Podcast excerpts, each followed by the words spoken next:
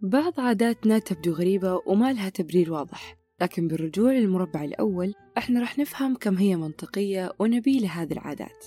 بودكاست المربع رقم واحد رجوع للخلف عشان نفهم كيف بدأت الحكاية.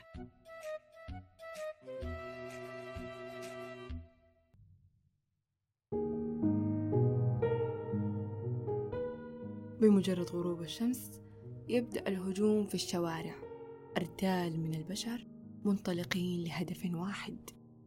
أيديهم الصغيرة وتحركاتهم المتواصلة تحاول إخراج الناس من بيوتهم.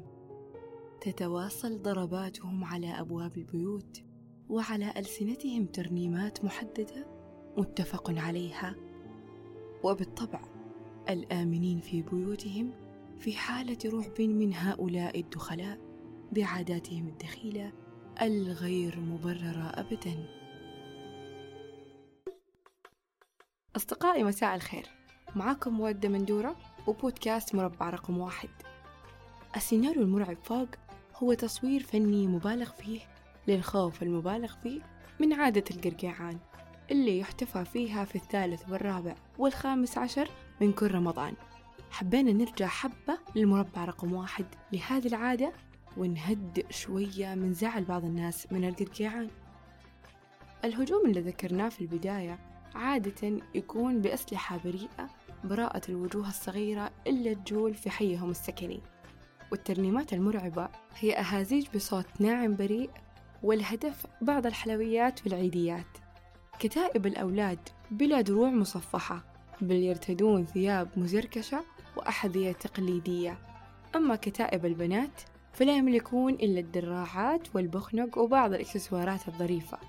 قلوبهم متلهفة رمضان والعيد وأيديهم تستعد لاستلام عيديتهم. ويبدو أن في وسط هذه الانتفاضة السعيدة يوجد شخص في ركن الشارع مهووس بالتسميات. انطرب على صوت قرقعة الحلويات الصلبة وقال ليه ما نسمي هذه الظاهرة بم... بالقرقيعان. أصدقائي وأصدقاء مربع رقم واحد معكم مودة مندورة وحلقة جديدة من بودكاست مربع رقم واحد. القرقيعان في الأساس هو احتفال في شهر رمضان وبشهر رمضان يعني احتفال عربي إسلامي بامتياز. وأسباب تسميته كذي تعددت بعضهم ربطها بفكرة القرع يعني من قرع الباب.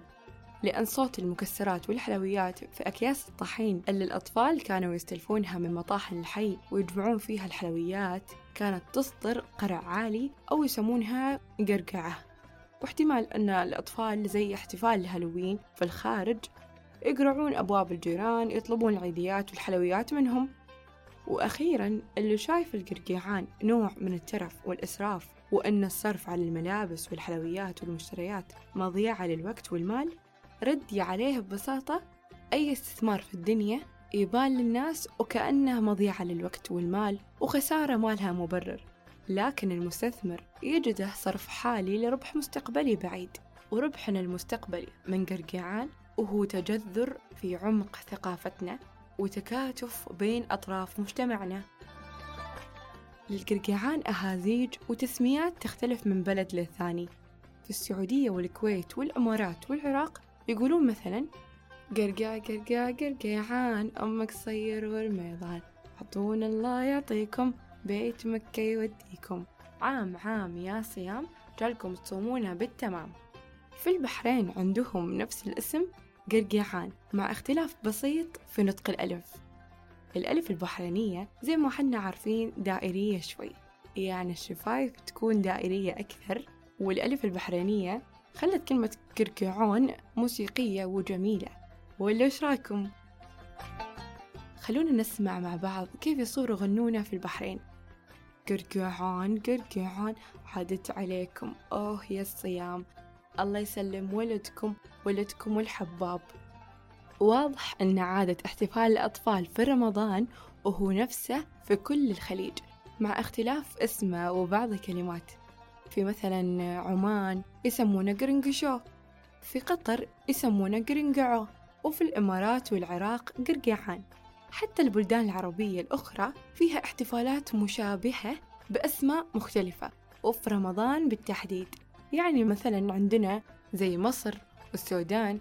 السودان مثلا عندهم يوم الحارة وهو آخر خميس في رمضان. في مصر يدور الأطفال بالفوانيس وفي قلوبهم نفس الطلب البريء ويقولون حلو يا حلو رمضان كريم يا حلو وحاوي يا وحاوي.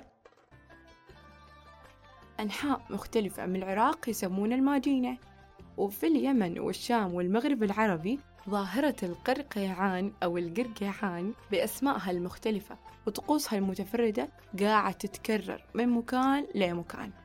الشاهد هني الأصل أو المربع رقم واحد فيه العادة وهو احتفال برمضان الكريم يعني احتفال بنفس الشهر سواء كان في نص الشهر أو في آخر خميس أو في نهاية الشهر.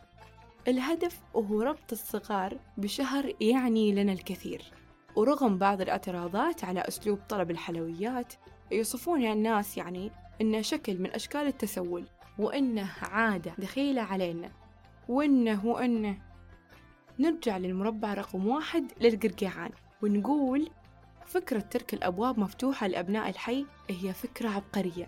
تكسر رهبة المكان والناس في الحي من بعضها. الرهبة اللي منعت الناس من الشعور بالأمان من دون خرسان مسلح. هذه العادة تحاول توازن بين حياة التواصل الاجتماعي المكتسحة حاليا وبين الحياة الحقيقية اللي يلتقي فيها الناس وجها لوجه. وأخيرا القرقيعان أو القرقيعان أو القرنقشو أو القرنقعو أو أي احتفال مشابه وهو طقس من الطقوس اللي تربط الأجيال ببعضها. كانت معكم مودة مندورة في بودكاست مربع رقم واحد.